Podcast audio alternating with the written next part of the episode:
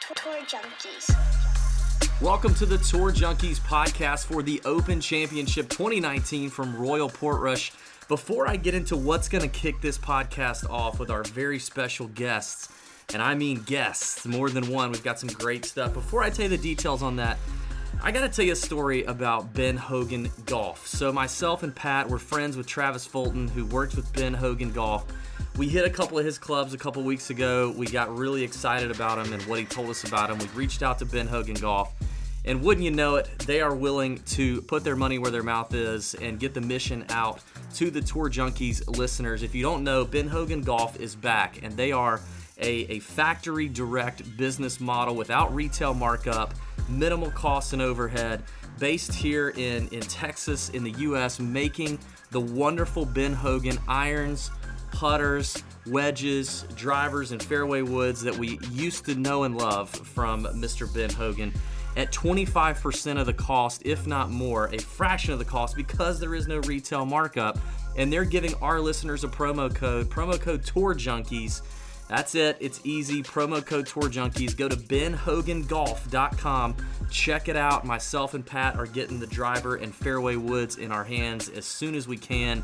It's just as good as what you get anywhere else, but you get it without the retail markup.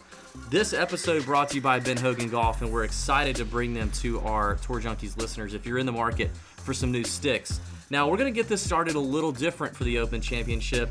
We've got four guests that are going to give you their picks, their takes in quick hitting fashion here to start it off. And then myself and Pat are going to bring all the fun in an incredible chunk and run segment tonight that you do not want to miss. Trust me. So thanks for downloading and enjoy the podcast for the Open Championship. Hey, Tour Junkies, Club Pro Guy here, coming to you live from the Club Pro Guy Learning Center in Kansas City. I've been studying the field for this year's Open Championship, and a lot of players are jumping off the page at me. But I'm going to narrow it down to three for you guys. I consider all three of these picks locks. Experience matters at the Open Championship. That's why I love Paul Lawrie. He's English, so he's playing a home game. He averages 280 plus off the tee, has a steady putter, and he's been there, done that. Next up, whatever you do, don't sleep on Rory. He's had a great year so far. He's an unbelievable ball striker and he doesn't back down to anybody. There's nothing more the tour, as well as the crowd, wants more than to get Sabbatini his long overdue major. Keep an eye on him starting strong on Thursday and let's see if he can hold on through the weekend. And finally, Whoever ends up with the claret jug on Sunday is going to be someone who possesses the intangibles. Listen, every player in the field is talented, but who's the guy willing to do that little something extra to separate himself and become champion golfer of the year?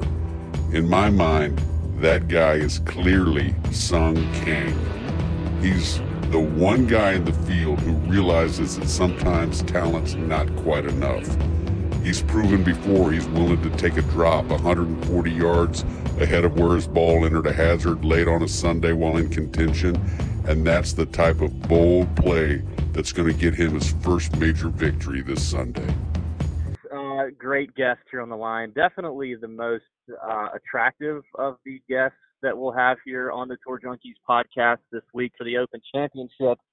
Miss Diane Knox, uh, aka Noxie Diane on Twitter, uh, and and Diane Noxie on Instagram, right? Yeah, I know. How confusing is that? I think I tried to get, I tried to change my Twitter name to Diane Noxie, but it wouldn't change for some reason. So I was going to say something really big time. I think if you change your name, you lose your verified status, and I don't want to risk oh, that. So. Geez, just throwing the blue check mark in our face right off the bat. Thank you very much for that nice introduction. That was a very kind thing to say. You guys have well, said some very nice things about me over the past few weeks on your podcast. Well, we love you, and you know we think uh, we think your your new your new beau, uh, Aaron Flener, is quite the uh, quite the funny guy. We enjoyed breaking that news. Yeah. Hope that was okay for for you guys. Yeah, I mean he actually said it, but I didn't know what happened until afterwards. And uh, I was like, yeah, well, I guess I have to be okay with this now, don't I? So for those that don't know, um, Diane, you are you are the host of uh, Secret Golf's podcast, and you do some you do some stuff on on video for the PGA Tour as well. I know there's probably some other things that I don't know that you do, um, but you're a big golf time addict, just like we are, and you're obviously not from the South, at least the South of the United States. You're from Scotland, and you're Russell Knox's sister, right? Is that all? Is that all correct? Can I say thank you for giving me all the other titles before Russell Knox's sister because that's usually people's opener. They're like, "This is Diane, she's Russell's sister." I'm like, Oh, he's yeah, actually my younger I think brother. more so, famous. I think you're more famous than he is anyway at this point. Oh, thanks. I mean, I, I wouldn't argue with that, even though it's probably not true. But we used to joke about that when we were younger, which one of us was going to be more famous. But I'll quite happily let him have the title if he keeps playing the way he's playing, and if he goes on to win the Open this week, I'll let, let him have that. that would be good. That would be good. Yeah. Um, so tell us about what else you do. Like I'm gonna let you plug yourself here real quick before you give some some picks. Where can the listeners track down what Diane Knox is up to? Oh, thank you. Well, yes, I work for Secret Golf, which is Steve Elkington's digital golf media company. So I do all of their content hosting the podcast. As you said, it's called Secret Golf with Elkin Noxie. It's on iTunes and all other podcast apps. And I host um, social videos that we do. I deal with the players. We have in total across all three tours, we have 31 tour players that are signed with us and we Wow. deliver a lot of their kind of instructional content and their social content. So I kind of work with the players on that. This week we have six who are playing in the Open, and I've been talking to them. They're sending us strategy videos from their practice rounds at the course and that kind of stuff. So I host all that social and kind of produce it and put it together. And then, yes, this weekend I'm hosting the highlights for the PGA Tour, so I'll be doing that through all of their social as well. It's a busy week this week, but I'm usually at the Open, so it's very weird for me to not be in the UK this week. So I think I have to keep myself busy so I'm not homesick. I would imagine that would be tough. I was shocked to hear you were in Jacksonville. Um, well, yeah, I mean it's lovely though. Yeah. So if people want to hear more of this lovely Scottish accent, you can uh, check out the podcast Secret Golf, um, where Diane's really the star of the show. Elkington's kind of, you Oh, know, thanks. you- you- is we don't we don't we won't talk about Elkington here. Um, You tell very good So- stories. yeah, he does. So uh, you've you've got you said you've got some secret golf guys on the golf course sending you some intel. You're obviously from Yeah. the UK. Your brother's playing. What do you have any intel on Royal Portrush? What are you anticipating to see? What do you think is going to be important this week? I've actually I've spoken to a few people that have played the course over the past couple of months. The R&A do like a media day in March. Was it May? I think it was in May actually.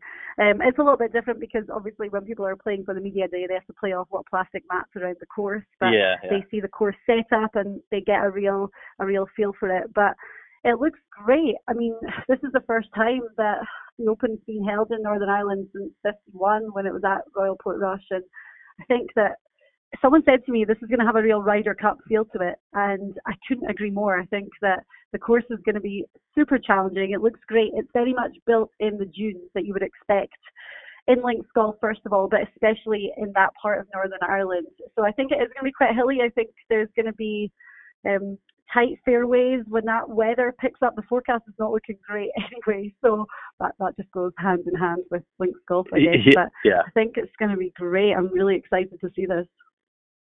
So you're going to have to be pretty accurate off the tee, you think. Um, and then uh, in terms of these greens, like have you heard anybody talking about? uh, You know, I mean, obviously we know they can't get them rolling super fast. It's right there by the, Yeah. you know, by the water. It's, it can get windy, but uh, in terms of the undulation or how you're going to attack these greens, have you heard anything? So, and I'm not trying to like be a massive name dropper here, but Marc Leishman sent me a video earlier, and he was playing the 18th, and that's what he had said that you know he I think had hit his ball off to the right, and it was really you could see like the slope. So he said there's going to be an awful lot of bump and runs, and uh, I think the greens look as though they are kind of like up on little mounds, a lot of them, and that undulation is going to be tricky if you miss the green. It looks like it's just going to kind of roll straight down on a lot of the holes. So yeah, I mean that low ball flight you're going to need for so many shots around Royal Portrush and kind of like shaping those shots. But I think the you know those little short chips and the bump and runs up around the greens. If you miss the green, that's going to be a really valuable tool. Love it. Little insight from Leash. All right, yeah. so I'm going to put you on the spot. Let's talk. Uh, let's talk sleeper pick, uh, Diane. I mean, you have your pulse on who people are looking at. Who do you think is a sleeper option, maybe? That you know, that not necessarily to win, but but may but may give you a top ten, top fifteen, maybe. Um, I think it's always hard to pick a really like random sleeper for a major because you know that the quality of field is going to be so good. But somebody that yeah. I would say is Tommy Fleetwood, and I know like he's not really much of a sleeper because he's definitely tried and tested and he's showed his worth. But I think Carnoustie last year, he was right up there, made a supercharge on the Saturday. And if you just look at Tommy Fleetwood's golf in general, He's so talented. I spoke to Russell. He played with him not long ago at the Travelers for the first two days. And Russell said he's the most talented golfer I've ever played alongside.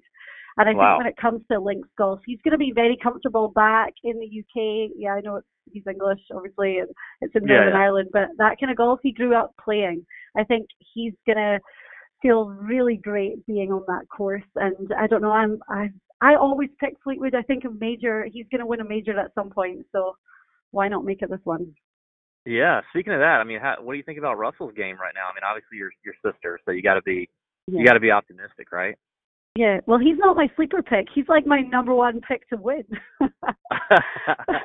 people people laugh at me because they're like, "Oh, you're picking your brother." How can I not? Like, how often do you have a sibling playing in a major? Of course, I have to pick him. my favorite. So, so Russell's your pick to win, huh? You're gonna do that. You're gonna. Yes, you're gonna. I am. Okay. Yeah. Well, I, I have I get it. I mean, I think I would see him as a sleeper, just because. I mean, he is he is a yeah. he is a good player. He hasn't playing good lately. I think he played. Did he play the Irish uh two weeks ago? I think. He um, did. Yes. Played played pretty good there at Lahinch. So. Uh, he comes in in decent form. Obviously, he's got the links experience. Uh, but you know, mm-hmm. if you're looking at odds, he's definitely not considered a favorite. Whereas Fleetwood would almost be considered one of the favorites. He's not because it's yeah. a stacked field, but so we we'll allow it since you since you've okay. kind of flip flopped those. We'll allow. Now, finally, I, I want to know. You can flip flop them. finally, I want to know maybe a a big name that you expect to struggle. May not mean that they miss the cut, but just a big name that you think may disappoint uh, a few this week. I, I mean, again, I feel like I'm saying a bit of a boring name here, but I think Tiger I really? think that well, there's been a lot of fuss made about the fact that he hasn't played any tournament golf since yeah. the US Open, and then went over to he's been well, at Royal Portrush for the past couple of days, and he was out practicing. But I've seen some footage of him on the course, and something's not right with Tiger right now, and I'm sure we can say that with him when it comes to many different tournaments and but I don't know. I think that he just looks Uh, like he's being a little bit overcautious right now. Fine, he's practicing. The tournament hasn't started yet. But even at the US Open, I just felt that he was, I don't know, walking a little bit gingerly, being a little bit careful. And I know he went on and like did all right at the US Open, obviously, but I don't know. I just think Tiger's not gonna. I don't think it's gonna be a good week for Woods. Tiger's biggest thing is if he can get through Friday, then once it comes to the Saturday, then he can make that move. But I yeah. think we saw at Carnoustie last year as well that he was he pretty much just made the cut on the Friday and then Saturday played great. But yeah, for him it's going to be. I think if he can play well Thursday, Friday, and make the cut, then he's definitely you know one of the guys that's going to be up there, and he's a force to be reckoned with himself. But I don't know, I'm just not, I'm not fancying it for Woods. I I agree with that take uh, Diane. I think that's good stuff. Uh, listen, we appreciate you putting up with the Tour Junkies on Twitter, on Instagram, um, all the times we bother you. Thanks for thanks for hopping no, on. I love it. Please um, keep it um, coming. I love it. You guys are some of my favorite people to follow on all social media. awesome. Well, we appreciate that. Everybody needs to check out Diane, follow her, and uh, go go listen to the Secret Golf podcast and watch her doing the the PGA Tour media stuff this week. That'll be a good time. Thanks for yeah, coming on. Thank you for having me. All right, golf addicts. Our our our guest here on the line is a friend of the podcast. Been on a couple of times, and he's everyone's favorite golf instructor. He's gonna get your he's gonna get you right with your game. and he's just exploded. Really, ever since he came on the Tour Junkies podcast a couple years ago, you know, he's just really his career's really taken off, and uh, we're happy to know him. It's Travis Fulton of Travis Fulton Golf. Travis, how you doing, buddy? I'm good, and I uh, can't thank you enough for that start in my career uh, from the podcast. That I really really appreciate it. Of course. Well, let's. Uh, how can everyone follow what's going on with Travis? Take this opportunity real quick to plug yourself and anything else that you'd like to plug real quick before we get into your thoughts on the Open. Well, you know, go to uh, at Travis Fulton Golf on uh, Instagram. That's uh, that's the home now for me and uh, all things uh, golf uh, instruction and entertainment. We're having uh, some fun, including uh, an intervention that we did a couple months ago with uh, yours truly, David, from the Tour Junkies. And uh, Pat, has he actually done it, or are we still in the same uh, situation where we pull down on the handle, get the lightning the lightning rod steep no. in transition? I think we're we're very much still in the same mode. As a matter of fact, he's he's now embraced it so much that he's created a T-shirt with with his likeness of all of that, uh, that. that. that you can that you can find on our website if you want to buy that T-shirt. But uh, yeah, so it's it's just it's full on. It's still there. We we need you bad, Travis. We need you. Yeah. Well, I can't I can't get any consistent help. You know what I mean? I mean like it, it's not like you know, you can't make a swing change just with a quick intervention video and like a one and done. It was like a one night stand with you, Travis. You gave me some attention, yeah. and then all of a sudden you disappeared. You're helping celebrities and uh, you know pro athletes from other sports, and uh, you know I, I understand that now I'm small potatoes, and sometimes people just forget you know who got them there on the way up, I guess, and so. Uh, I'm, I'm just going to embrace the the lightning rod pull down from the top, which then leads to my humping of the golf ball and early extension It's tough. It, it, it's tough to break, but I'm glad you're embracing it. all right, all right. So uh, at Travis Fulton Golf on Instagram, it is a really good follow. Actually, it's it's not. It's what I like about it is it's not just instruction. It's it's actually humor because Travis is he's a funny guy. So it is actually good stuff. I enjoy it. Um, so let's let's do that. Everybody on Instagram, check that out. All right, Travis, uh, we need your pick to win the Open, your pick to kind of a big name that you think is going to suck, and maybe a sleeper pick for us. And I'll let you decide what order you want to throw those out there. Well, I'll start with a sleeper, probably, you know, worldwide sleeper would be Matt Wallace. He's probably not a real sleeper Ooh. in Europe, but this is a guy that um, his name continues to pop up. He doesn't play in the United States a lot, um, but his name lives on the first page of the leaderboard on the European Tour. It's been a good run for him. It seems like things have really matured for him this year. Um, you may recall he tied for third at the, at the PGA Championship. He tied for 12th at the U.S. Open. Um, you know, so it's been a nice run for him in major championships. He's clearly getting more comfortable. So, you know, in Northern Ireland, uh, he's comfortable in Europe. I'll give that as a sleeper pick to probably uh, a lot of your U.S. Uh, listeners um, from that standpoint. I, you know me, I love Rory too much. Uh, he's a, a guy that uh, can obviously go to the next gear. I just have a hard time coming off of him this week. Obviously, uh, going back to some of his roots there um, in, in Northern Ireland, and you know, I just uh, the game is there. It just feels like it's ready to kind of explode here for Rory. You know, you listen to him talk. I heard him yesterday again talk about how his game's in a great spot, and he's just kind of waiting for it to all come together, get on that run a little bit, make some of those 10, 12 footers, get a bounce or two that goes your way.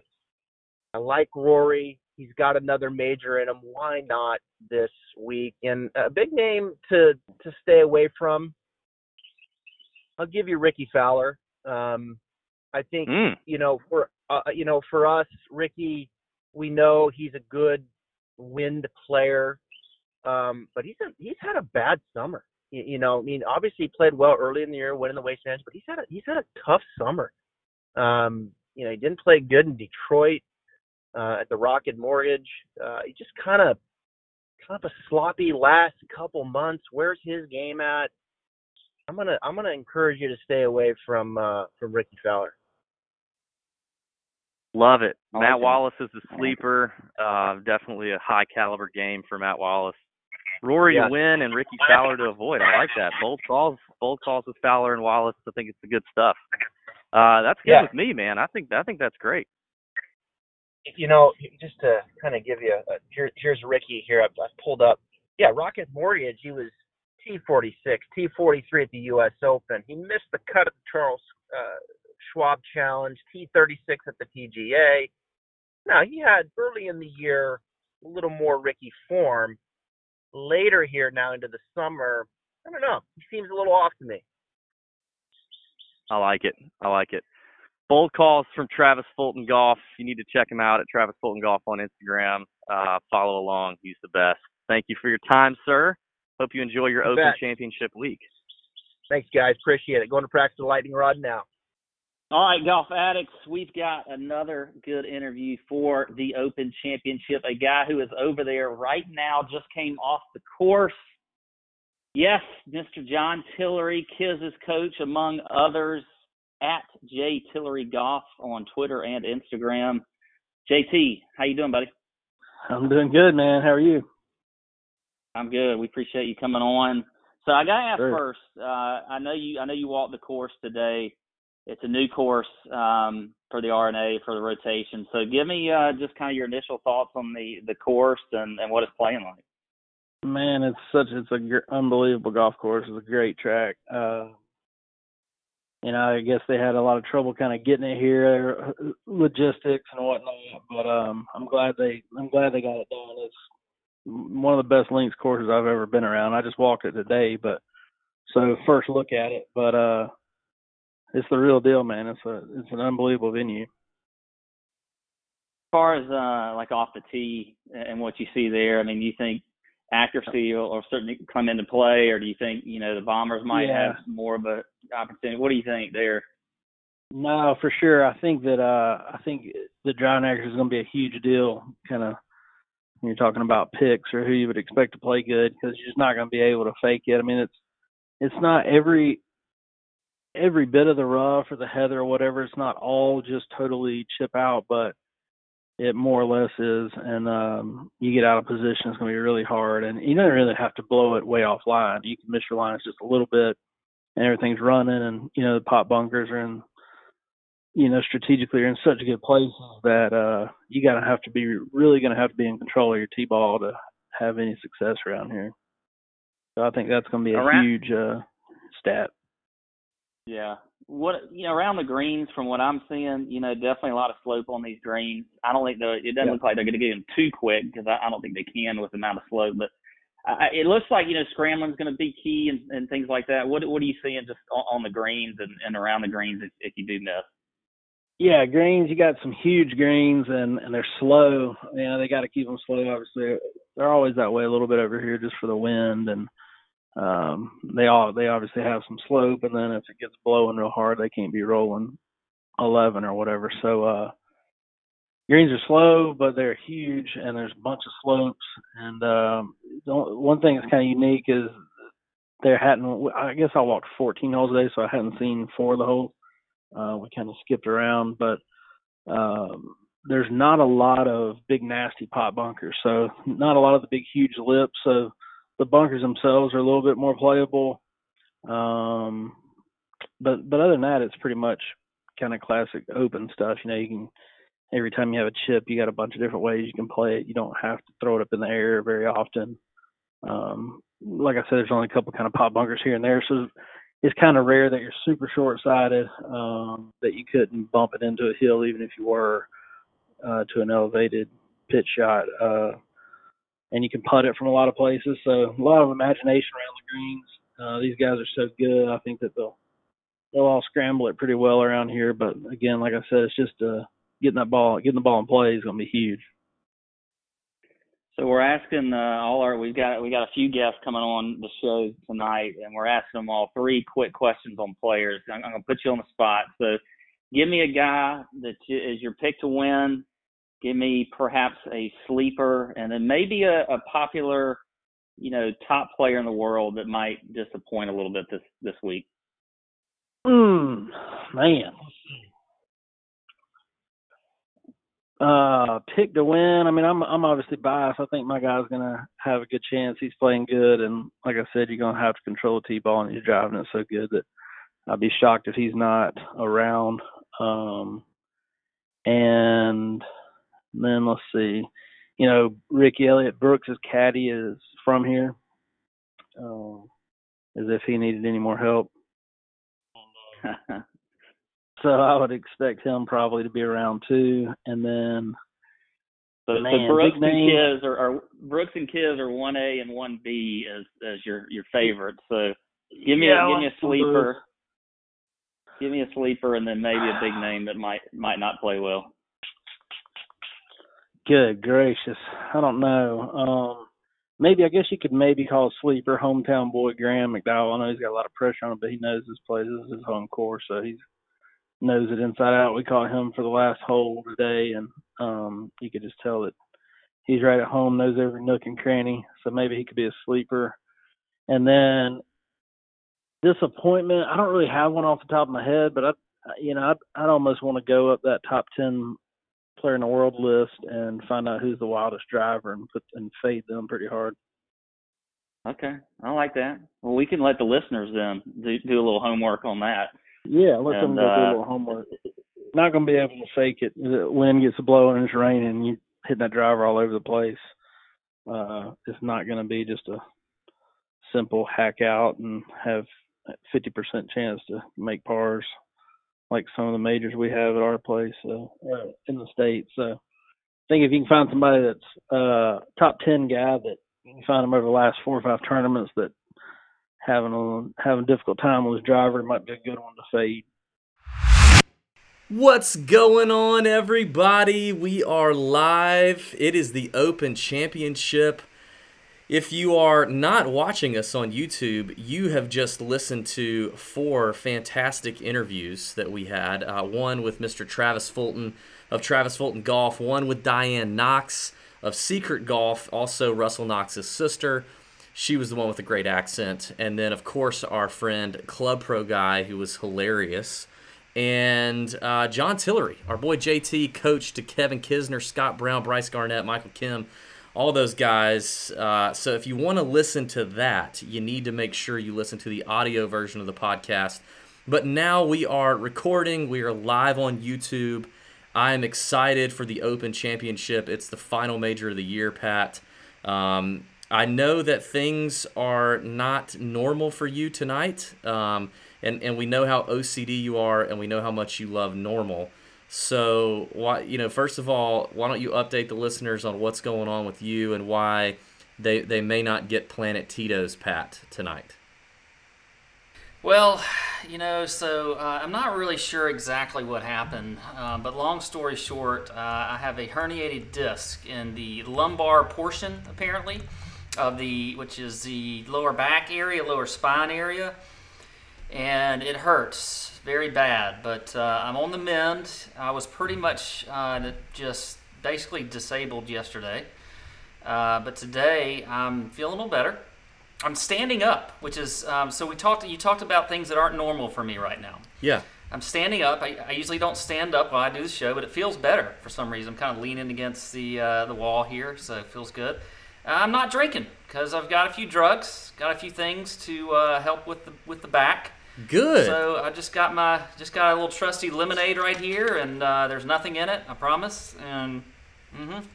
well, that's so that's what I'm gonna do. That is just fantastic, Pat. I'm really excited to hear that. Um, you know, I, I care about you, buddy. I'm toughing it out for I'm toughing it out for for everyone though, because this is a big week. This is a This week. a huge week. Yeah, we got pill popping Pat tonight. I'm really excited about the opportunities that uh, that that are are heading our way uh, this evening. Yeah. So we're not going to spend a lot of time doing a bunch of other fluff. Okay, uh, we're going to get right into this. We're going to talk about Portrush. Um, you just heard from John Tillery, who has seen the golf course, uh, and really thanks to John Tillery, I know he was having a really hard time calling in. Uh, really tough for us Georgia boys to figure out how to use the phone overseas. It was uh, I know it was challenging for old JT. So uh, thankful that he could that he could make that happen. Um, But we just heard John Tillery talk a lot about the golf course. Pat has been at home, uh, laid up, debilitated. So we, you know, he's had plenty of time to research the golf course. Pat, why don't you tell us what uh, what's going on, man? Let's learn all about Portrush, and then we're gonna get right into some some strategy when it comes to playing DFS or betting at the Open because it's it's it's it's its own animal, betting and playing DFS for the for the Open Championship. And we're gonna get to our picks. I can't wait. And we've got a phenomenal chunk and run segment. So Pat, I know you've been waiting for this moment all day, drugged up in your bed, overloaded with research for for the Open Championship. Deliver what we need to know for Royal Portrush.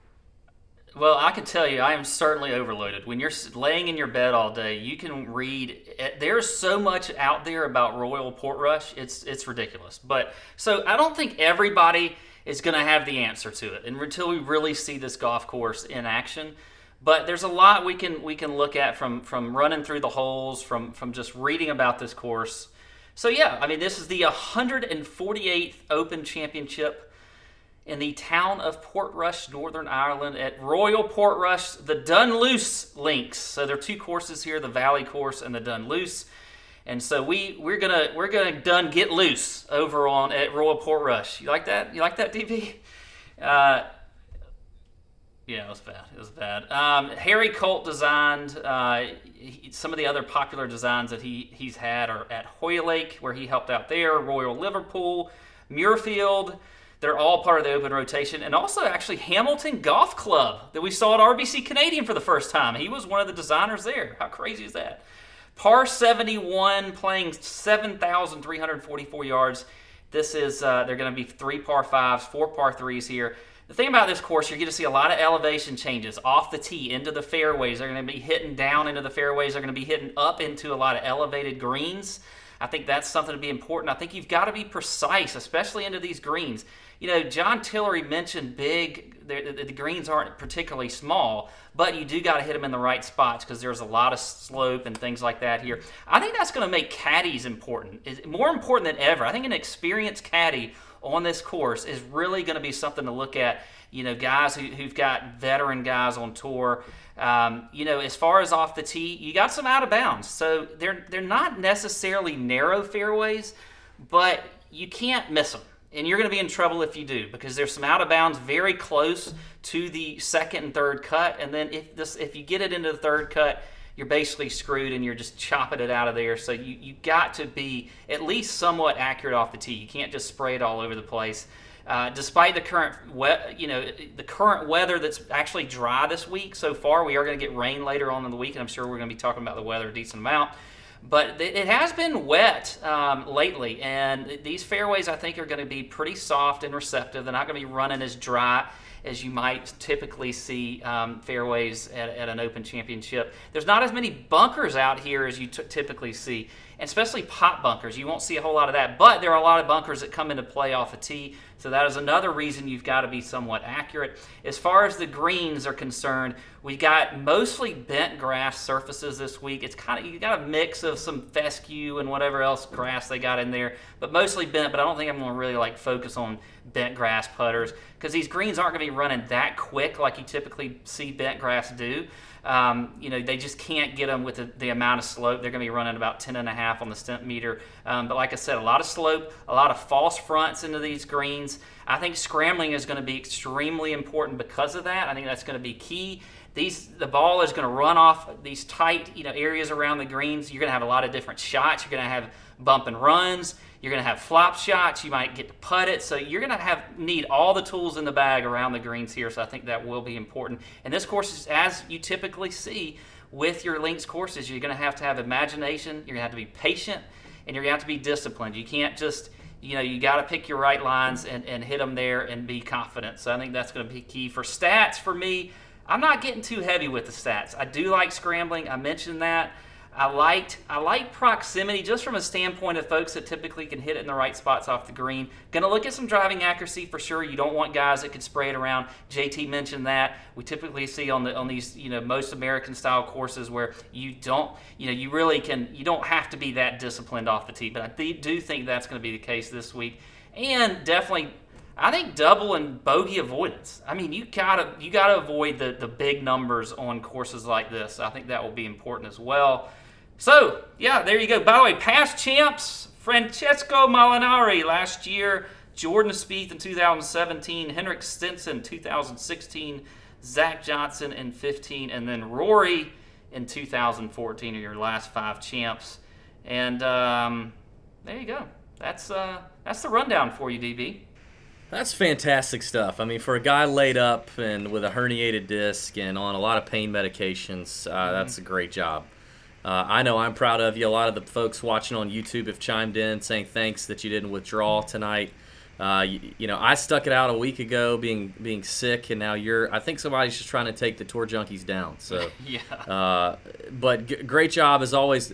The course breakdown brought to you right now by our friends at Fantasy Draft. Uh, you need to check out Fantasy Draft. I was just checking the the big GPP over on FantasyDraft.com, which is the tour card. Um, 919 entries, twenty thousand dollars in the prize pool. Uh, only twenty five dollars per entry let's fill that up. We're gonna be in there. Let's let's get some entries in there. That's a really good GPP um, and uh, a good opportunity for you guys who do some research to kind of get an edge on uh, that uh, that platform. Obviously, fantasy draft you only you pick seven golfers, and they're only going to keep the top six. They're going to drop your lowest score, which is fantastic. And we know that the rake free. Um, the rake free movement is coming, and fantasy draft is going to bring it to you. So if you're tired of paying high rake, get ready because fantasy draft's about to change the game. We're gonna have more details for you in the coming weeks. Um, but basically, 100% of your entry fees are going to go to the prize pool and get paid out, which is pretty cool when you think about it. Not any other DFS site is doing that. So, shout out Fantasy Draft for that. Um, Pat, yeah, I mean, in terms of the Open, let's talk about let's talk about some strategy, some thoughts. I agree with you on the on the golf course. I mean, you nailed it. There's so many places you can go to learn more about about Royal Portrush. Harry Colt, the designer, um, I, I thought it was interesting. Colt has also designed three other golf courses that are in the Open rotation right now. Uh, Royal Lytham and St. Anne's, which they played in 2012, Muirfield, which they played in 2013 and Royal Liverpool, which they played in 2014. So three years in a row there from 2012 to 2014, they were playing on a Harry Colt design. Um, I believe I mentioned that in the. Did you mention that? I but you, totally, you totally zoned out. Yeah, and you missed Hoylake. He had a hand in Hoylake. He wasn't, you know. So. I was looking at kind of recent, but okay, great. I'm glad you covered that. Um, you know, I'll tell you what, man. I'm not looking. I didn't really. I did a ton of research over the weekend and today. I'm not really looking at stats. I am looking at um, at experience. I'm looking at form. I'm looking at links experience, link link style form, Open Championship history, um, and, and, just kind of overall player fit. I, I, I'm not going to be quoting a lot of stats. I don't have a lot of stats to give you tonight. I have guys that fit a certain, you know, player type as it as it pertains to stats, but here's what we know about the Open Championship. It, it, it is a it is a tournament in and of itself. You cannot bet it. You cannot play DFS the same way at the Open that you do every other tournament of the year. The same way that you do the Masters. The same way that you do the U.S. Open. It is a different animal. Um, we see older, more experienced players win recently. We see guys coming in in in better form have won. You don't really see a lot of guys that come out out of nowhere that have sucked, jump out and win the Open. Um, we see guys in the top 50 to 70 in the world golf ranking play well at the Open Championship. You don't see a lot of the guys longer than that. Uh, odds come in in the mid 50s or better to win the Open Championship. So the strategy to me is a lot to do with lining those things up. And, and but you got to approach it differently, Pat. I want to talk to you about the difference in, you know, the picks that we're about to make in terms of DFS versus betting. Um, obviously, a lot more people are betting now. We got the promo code at mybookie.ag. If you want to hop over there at mybookie, you can put in promo code Tour Junkies, get your 50% off deposit bonus, and of course, they take a lot of a lot of great care of our folks, especially good care of our folks over on mybookie.ag. So promo code Tour Junkies if you want to do that. But a lot more people are doing that now and then DFS is a little bit different. So uh, for me, I'm not gonna bet anyone outright. Um, that isn't coming in checking those boxes. Um, and, and now in terms of DFS, I may I may play a guy who who may not check some of those boxes I mentioned in terms of form, uh, links form, links history, Open Championship experience and history.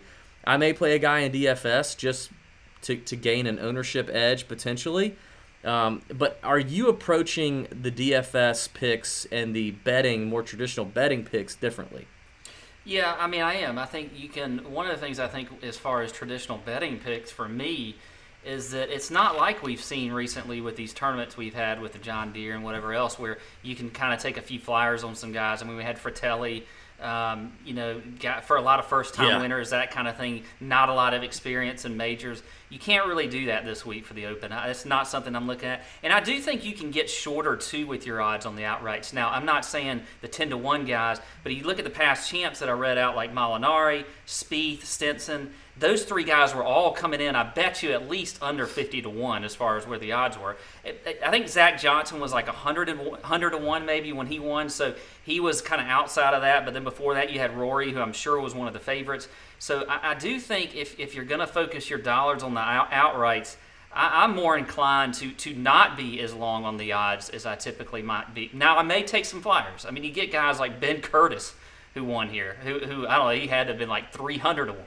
He was But- like two. He was like two hundred to one or two fifty to one. Yeah, but I do think for the most part, experience, good form, uh, you know, those are going to be the type guys that, that I'm going to be looking at when it comes to you know my outrights because you're again you don't ha- you're not play you don't have to play you know six guys like you do in DraftKings or seven in fantasy draft or something like that. So I mean you're going to have to take some flyers and GPPs in, in DraftKings. You know whether it's a tournament or Yeah. not cash, but you know, if you want to, you know, if you want to have a chance for the big dollar, so it's it is a different approach when when you're looking at gambling versus um, you know how you're constructing a team on, on DraftKings.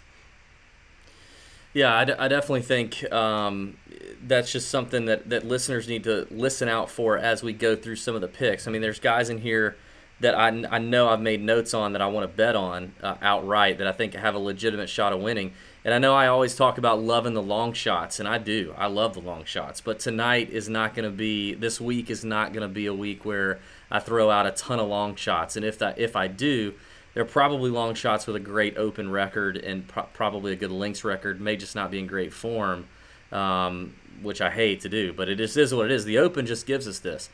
The other thing I want to touch on, and you, you touched on it briefly in the course breakdown, at least what I remember, because I did check out on a lot of it, uh, is is weather. We talk about, I mean, every year. This is now our fourth year doing this. This is our fourth Open Championship preview, and you know, it seems like in recent history, the weather is always a big time factor. Um, you know, it's it's off the, the coast of Northern Ireland, and I've never been there, but they tell me uh, that that it can be quite unpredictable. We've already seen some weather changes. Four seasons in one day. I hear that all the time. Hey, hot skippity dog. That sounds Yes. fun. Mhm. I know you've you've you've probably had a you probably had an erection all day thinking about the weather opportunities, laying in bed with your uh, on your Percocet drugs and whatever else it is. Uh, I I just I know that that's going to be a factor, and that's the thing. Like a lot of times we see a tea time advantage, a wave advantage. Um, do not, if you are playing DFS, do not get committed. Get a, a, a, a soul tie with your lineups that you would create before Wednesday evening. Just don't. Because right now the weather I think looks fairly mild. But moving on, as we get closer to tee off, it's it's probably going to change, and and there can be a major tee time advantage that you need to look for, uh, whether it's wind, rain, whatever. So um, I would say number one, don't get too committed to those. Uh, if you've not made any bets thus far, I would still hold off on making bets until Wednesday. Honestly, like the guys that I mentioned tonight, I'm there are some that I've already made that I made starting in like January. But for the most part, I'm still going to wait until closer to, to tee time on Wednesday. And odds won't change anyway that much anyway from now. They won't change that much. Yeah. So I, I think it's, I think it would behoove the listeners to, you know, take down the information, file it in the old brain, and and just be careful as you go to bet because you could totally have a guy just screwed if the if the weather advantage doesn't look right. And if you already laid the money down, you're done. I mean, there's just no chance. The Open Championship just brings you that. That being said, Pat. What are you seeing of the weather so far? I, I know that we've been uh, we've chatted about a little bit today. Uh, it looks like there's an opportunity for rain a couple of the days, if not all the days, which we know a little storm can pop up. But what are you seeing so far? Yeah, I mean, right now you're definitely seeing forecasted rain almost every single day. Now, when that is, it's it's not. That's still something that you know to wait on until Wednesday. But I do think it's going to be wet. Um, but I think some of the guys That's what might. so some of the guys might. Yeah, there could be a luck of the draw. Again, we'll have to see that on Wednesday. Um, the wind right now looks relatively calm for, you know, this type of course where it is on the ocean and things like that. I mean, it's not looking much more than like 11, 12 miles an hour. I think it may you may see it pick up. We never know. But right now, what it's looking at is pretty benign for, for these type for this type course. So um, that if that happens, I think you're going to get a lot more scoring, and this course will not show its teeth as much as it can. But if we do get some wind, it'll be a totally different ball game. I think it, it'll you know it depends on what direction it's coming in. That kind of thing could be you know if these guys are practicing in one wind and then all of a sudden it switches for for the whole rest of the weekend. You never know. That could be something. So um, now once lineups lock, you're done. It, it is what it is. You just got to go with the flow, but you got to get as much information as you can Wednesday, Wednesday night, and then just go with it from there.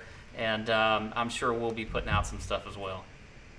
Hey, that being said, speaking of uh, speaking of kind of once you're done, you're done. On the flip side, when you're betting, uh, obviously you can live bet the Yes. uh, you know the event. And I will say this: last year, let me check. I want to say um, last year after Thursday, Francesco Molinari was still at 80 to one, and ended up winning the the Open Championship. So.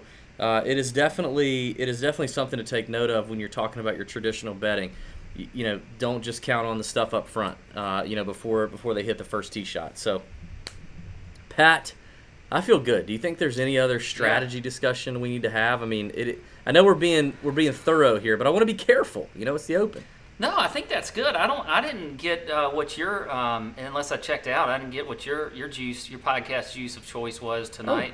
Or are you just are you trying to be, you know, like me and uh, responsible? Definitely not. Uh, no, and as a matter of fact, uh, I'm glad you brought that up. I am uh, since we're going to be reckless on the. I don't. I don't.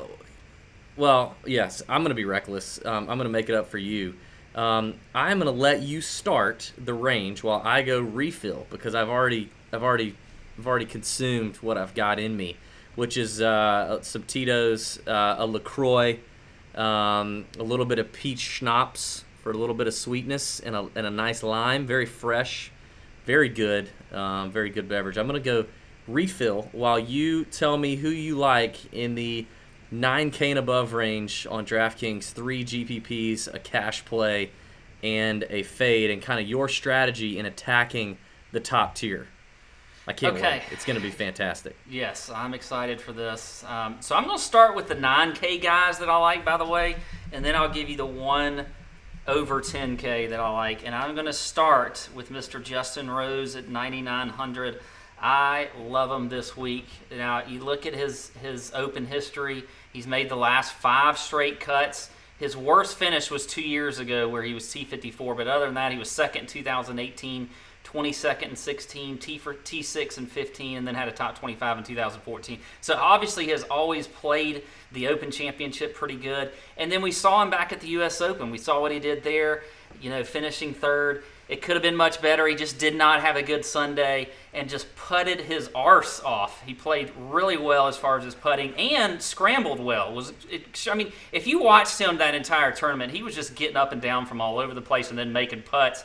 So I like Justin Rose at 9,900. I think he is going to be a very good play this week. Uh, and then next, Xander Schauffele at 9,500. Another guy tied with Justin Rose in the U.S. Open. He was T3. You look at his um, two times that he's played in the British Open. Oh, wait, oh, oh, sorry, Open Championship. Uh, T20 in 2017 and T2 last year in 2018. A guy who is just an absolute stud. I just love him. Ball striking, checks the box there. Bogey avoidance, another guy that just doesn't really seem to get himself in a whole lot of trouble. Um, checks the box in greens and regulation. So I like Xander Schauffele at 9,500. And then I'm going, I just cannot, I can't, I can't quit it. I'm going with Rory McIlroy at the very top at 11.6. Yes, yes, the Whoa. kid from Northern Ireland who has the course record of 61 at No. Royal Portrush. I am going with Rory this week and GPPs. I love him. Now he's che- he's going to check all the boxes, so that doesn't really matter. We're not going to count stats. But you talked about British Open, sorry, Open Championship history. God, why do I keep wanting to say British Open? I never even call it that. Um, You're from Georgia. He's got. Let's talk about his last four appearances. Now he skipped in 2015 because that was, if you remember, he had the soccer injury. T2 last year, T4 in 17, T5 in 2016, won it in 2014, as I mentioned. Look, I have a hard time getting off of Rory this week. I know he's got pressure, but I think he thrives under that pressure. That's he's won said. it. He's won an Irish Open. That's twice now for you saying that. I, I think you're over, your limit there, just like you're probably going to be over your Tito's limit here in a little bit. Um, and, and then you look at his form. I mean, he won the RBC Canadian just a few weeks ago. He's he's he's won the, the Players Championship this year. He's got he was top ten at the U.S. Open. I mean, there's everything's going for Rory. The only thing you can say, the only reason you could probably say for not taking him is you think he's just going to just just fold to the pressure, which might happen to me, by the way, in a little bit. There's a little twinge in the back, and if I happen to fall to the ground, I'll, I'll pick myself up and I'll be fine. And- And maybe Rory's making my back hurt even more. But I'm just telling you, I think he's going to be a great play. I wonder what his ownership's going to be. I feel like you have an idea of what you think that the ownership's going to be. He, he may be very high, but I think he there is a lot of guys down in that 7K range too, and even in the 6K range where you can fit good lineups with Rory in there. So those are the three GPP plays. By the way, I'm going to add a, the cash play is going to be Cantlay for me. Now I think you could play him in tournaments as well, Ooh. but I like Cantlay Nice. in cash. He's just so solid this year, especially in majors. Um, you know, so in great form, checks the box and scrambling approach, great ball striker. So I like that. And then the fade's going to be last year's champion, Molinari. Just haven't really seen all that much from him. I mean, as far as you, know, you look at the Travelers a few weeks ago, he was top 60, barely made the cut. He was 16th at the at the U.S. Open, but just really haven't seen all that much for him. I don't want to pay up for that price at 9,400. So Francesco Molinari will be my fade. What's going on, golf addicts? Hope you're enjoying the podcast so far. We want to remind you you can head over to fantasynational.com slash TJ and get all of the stats that we access every single week when we're betting on the PGA Tour, playing daily fantasy.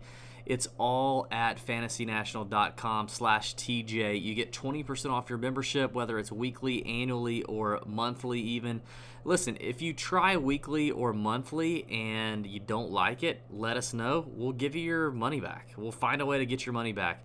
If you try it weekly for just this week for the Open Championship and you decide you absolutely love it and you upgrade to the annual membership, you still get the 20% off. It's the best stat engine for anything PGA Tour. Uh, that you can possibly dream of. Customizable stat engine, lineup builders, ownership projections, simulations, all the works. FantasyNational.com slash TJ to get your 20% off weekly, monthly, or annual subscriptions. Thanks for listening, and let's continue on with the podcast.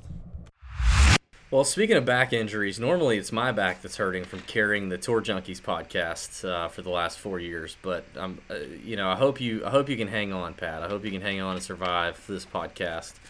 Uh, I'm doing quite well, actually. I, that that was a very good pour that was just had at my house. So, I'm just gonna oh, sit down during your Oh. picks. oh, okay, there he goes. There he goes. Um, I'll uh, I'll just take it. I'll take it over by myself here. All right, so interesting. I I will actually start near the bottom of this range as well, and I'll add a little suspense. Um, I'm going to start off not only my DFS uh, picks from this range, but also my betting ticket with a 30 to 1 horse named Tommy I Got Some Sweet Lettuce Fleetwood. He is my pick here in this range. Uh, incredible, incredible links form. Does Tommy Fleetwood have? Finished 23rd at the Irish Open just a couple of weeks ago, which you will hear me reference a lot on this podcast. The Irish Open uh, played at Lahinch, very much similar to Royal Portrush. Finished 23rd there. We we know Tommy's got a great links record. Um, I love Tommy Fleetwood at the price that he's at, uh, and at 30 to one, he will also kick off my betting card. Uh, that is as long as short odds. I'm sorry, as I'm going to get. I'm not going to bet the top tier guys. I don't do that. So I'll go Tommy Fleetwood. Uh, like you, I am on Justin Rose, and you know we we say this every time. We don't talk about our picks beforehand. We do not share our picks. We do not share what we're looking at, what we're on, and uh, and and you and I did not plan the Justin Rose pick, but I'm I agree with you on Justin Rose completely, and it's maybe he goes a little overlooked in DFS. Um, that's where I'm going to play him. I'm not going to bet him because I'm not betting that short. He was but, under ten percent at the U.S. Open, so I, I yeah, maybe he goes. Maybe he goes a little bit, uh, a little bit um, overlooked. And here's the thing: when it comes to DFS, though, you got to remember, like in a field this stacked, you're gonna have some diluted ownerships. Because you can't play everybody. Like no, so there may not be a guy who's super super chalk. Uh, I'm not really all that concerned about the ownership leverage up here in this range, honestly, when it comes to DFS. I I prefer get play the guys I want to play, play the guys I believe in, no matter the ownership. That's why, honestly, you mentioned Rory. I don't care about Rory's owner, ownership. I really don't. I, I do think he's going to be one of the most talked about players this week for all the reasons you mentioned. But I don't care. If you want to play him, I think you play him. I think in this 9K and above range, there's enough studs here that are going to eat up some ownership. I don't see anybody getting over that 25 to, to 30% range. So for that reason, play him all you want and make up in other areas, uh, you know, in your lineup construction. Um, but for my final pick in this range, I'm not going Rory. I'm going to go with Jon Rahm, who who may be more popular than Rory, but I think it's really tough to argue the price that you get Jon Rahm at. Uh, the in the in the 10k range. Um, the recent win at Lahinch, the golf course I just mentioned for the Irish Open, uh, in majors in 2019, Jon Rahm has gained about two and a half strokes per round in majors in 2019. He's showing up, and you know, now that you've got guys like Tyrrell Hatton straight up rocketing golf clubs into bushes when he's pissed, uh, it, it, it, it really makes you appreciate just how far Jon Rahm has come. And I feel like he's matured this year. I feel like our boy Adam Hayes, who we've had on the podcast, his caddy, who has 20 years of PGA Tour caddying experience, um, has has helped Jon a little bit. Uh, I think Jon has heard enough of his temper, of his attitude, of the hot Spaniard narrative that he gets all the time. I think he's had enough, and I think he's ready to prove it. And I think he can win uh, this this on this golf course um, for Royal Portrush. So uh, I'm all in on on Jon Rahm. I think this is a, an interesting spot for him. He played in 2000. Uh, I'm sorry, no, he didn't. That's the wrong guy. I, I just coming off the win at Lahinch, I love it. So I'm going Rahm, Rose, and Fleetwood, and I'm going to play Jon Rahm in cash. I think there are plenty of guys in the 7K range that we'll talk through that I think can help you have a very nice cash lineup with Jon Rahm in it, and I, I, I think it I think it just fits. My fade in this range is going to be Dustin Johnson. I'm not seeing the um, I'm not seeing the the form out of DJ, like not DJ form. You know what I mean? Like the form's not terrible, but it's not DJ pay up for DJ kind of form. Um, and I just don't know that this course or even the Open Championship, despite a few good finishes out of him, is best. You know, it's it's it's you you talked about it in the course breakdown. It's a thinking man's golf course, right? It's uh, you have options. You're presented with options around these greens. You're presented with options around these tees. Uh, I'm just not convinced it's the right spot for DJ. So, uh, in terms of a flat out fade, I'll go DJ. But I also want to say bonus fade to Bryson DeChambeau.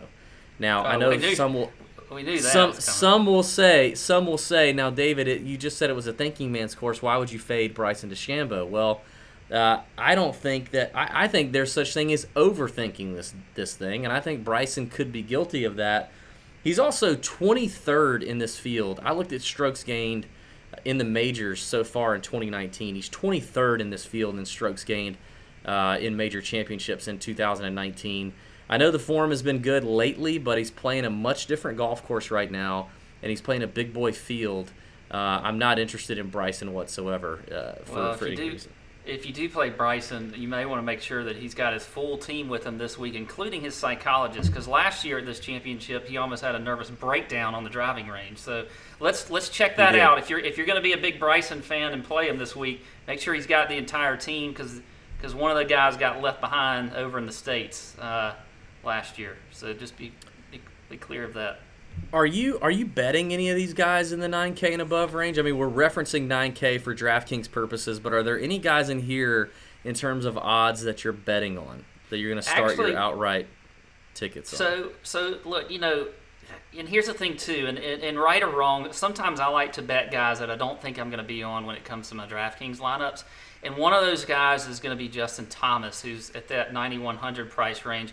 But I like him at 33 to one. Um, I think that's a good price for JT. Um, now, look, I know he's struggled a little bit this year, and um, you know, is actually not doesn't have the greatest you know open record when it comes to this championship. Um, but I, I just I, I think I like I that number really just jumps out. It's, it's really just that number when you can get a, JT over thirty to one. I feel like it's worth a shot, a little small play on him, and I'm probably not going to have him in my DraftKings lineups. And he did okay um, last week at the Scottish Open. He did not didn't have a, a bad outing.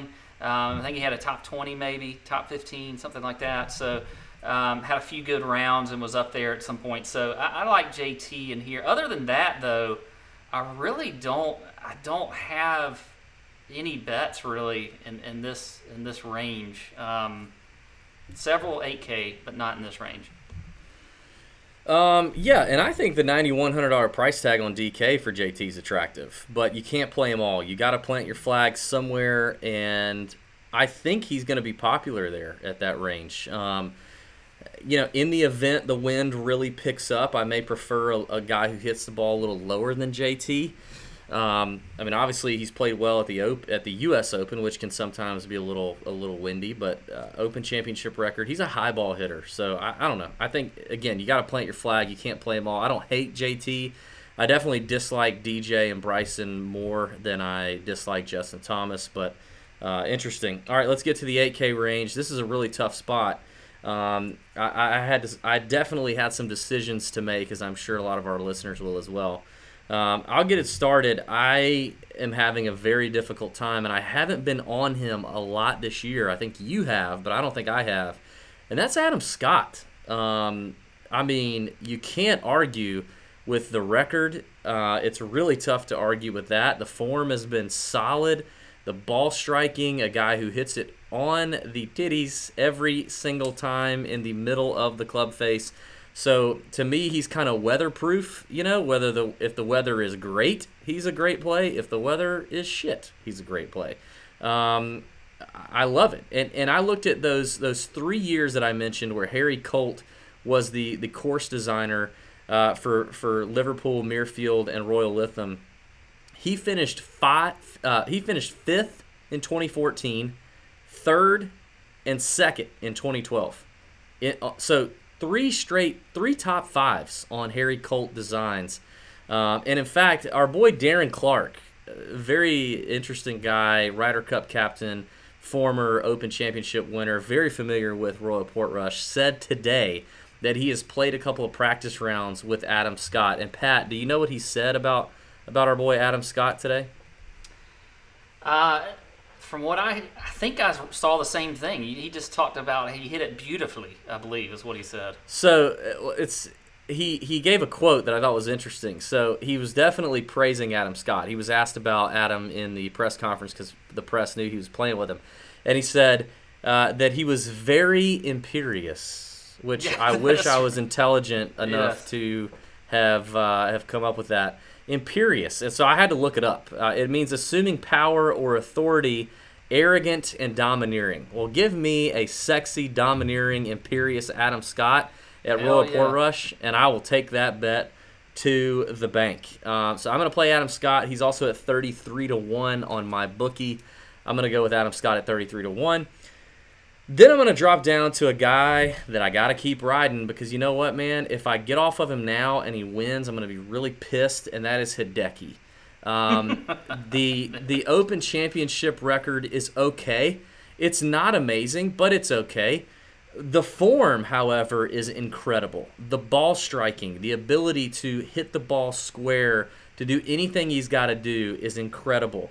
Those those years where I said the Harry Colt designs came into play, finished 39th in 2014, not great, but finished 6th in 2013 at Muirfield, another Harry Colt design. He's at 40 to 1 on the betting odds, which I absolutely love. I love this range. This this range, I'm going to bet every single player that I mentioned in this range because I really like this range. And if you look historically over the last 10 years or so, you get a lot of winners coming out of this range. Uh, but Hideki, I think, is going to be a little bit lower owned than maybe a Matt Kuchar, who's in this field in terms of DraftKings and GPP ownership. So I'm, I'm going with Hideki. And then, uh, yeah, th- those are my two. I'm going to go with Stenson in cash listen, I'm saying Stenson in cash, but you can absolutely play him in tournaments in terms of DraftKings. I think Stenson is a brilliant play here. Our buddy John Tillery, if you're listening to the podcast, mentioned how imperative driving accuracy was going to be on this golf course, and there is hardly one better. Uh, in the 8K and above range than Henrik Stenson in terms of hitting fairways when he needs to. He's obviously a past Open champion. Uh, I think Stenson is as much a lock as anybody, and he's at 30 to 1 as well. I'll, I'll bet him along with Tommy Fleetwood at the shortest odds. Um, I love Henrik Stenson in any format. I'll play him. I just do believe he will be rather popular if you're playing tournaments and you're looking for a pivot uh, or you want to fade a guy in, with potentially high ownership. I think Stenson's going to be pretty high. So maybe roll with him in cash or bet him outright if you want your Stenson exposure. So that's what I'm doing there. And then in terms of a fade, I'm going Gary Woodland, coming off the U.S. Open victory. Uh, not that I don't think this is a good fit for him, tee to green. Here's what I don't think. I don't think it's a great fit for him in terms of scrambling. You talked about how these greens were. It's difficult. Um, I don't know that we've seen the the short game from Gary uh, and the creativity from Gary uh, around the greens. So I, I, think Gary's a fade for me. Um, and the open the open record isn't good either. So uh, that's a pass, and that'll be my fade in the 8K range. Take okay. it away, Pat, while I sip on more Tito's. Ah. I'm jealous. A lot of agreement here because Adam Scott was one of my favorite plays here as a GPP play. I love him for all the reasons that you said, and I think he's just a great play this week. I mean, you just look at his history here, everything else. He is um, he is one of my favorite guys. So definitely with you on him. And then, um, you know, I have Stenson as my GPP play. I do agree you could play him in cash, um, but I, I, love him for GPPs. I do think his ownership could be high, but but whatever. So I'm with you there. And then I'm kind of surprised you didn't go with this guy. Maybe it's just because you've hated him all year, but that's Matt, Matt Kuchar at 8,700. Look, I don't care. You can hate him all you want. The guy has a pretty good track record here when you're looking at the last two years, top 10 last year, second place in 2017. There's you, you can't you cannot go against his form this year. It has been absolutely incredible. He's checking boxes as well. Uh, the price is good at 8700 so I think for cash, Cooch is a guy you can just lock in there and feel comfortable. You may hate yourself. You may want to throw up in your mouth because you just cannot stand have him in your lineups. But I don't care. I just think he's just he's just that solid of a player that you can lock him in and just not have to be too concerned about him.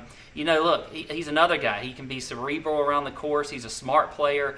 He, he he's definitely got experience. He knows what he's doing. So I like some Cooch at 8,700. As far as my fade, though, it's going to be Paul Casey at 8,300.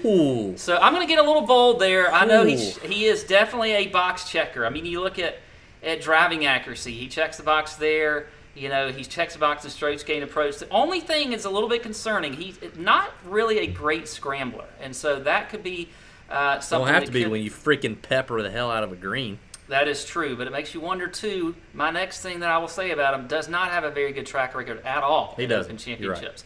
And you know he was T51 last year. Best finish, by the way, in the last five years was in 2017, where he was T11. Missed a cut before that you know 74th and 15 you know it just just doesn't really have a great record here And everybody likes to play some Paul Casey. Look, I love him, especially love him in, in regular tour events. But I think in a major championship, I, I just don't know if, if, especially like this one, I don't, I just don't see him really, um, you know, giving you that winning lineup this week. So Paul Casey is going to be my bold fade here in that 8K range. And I'm with you, by the way.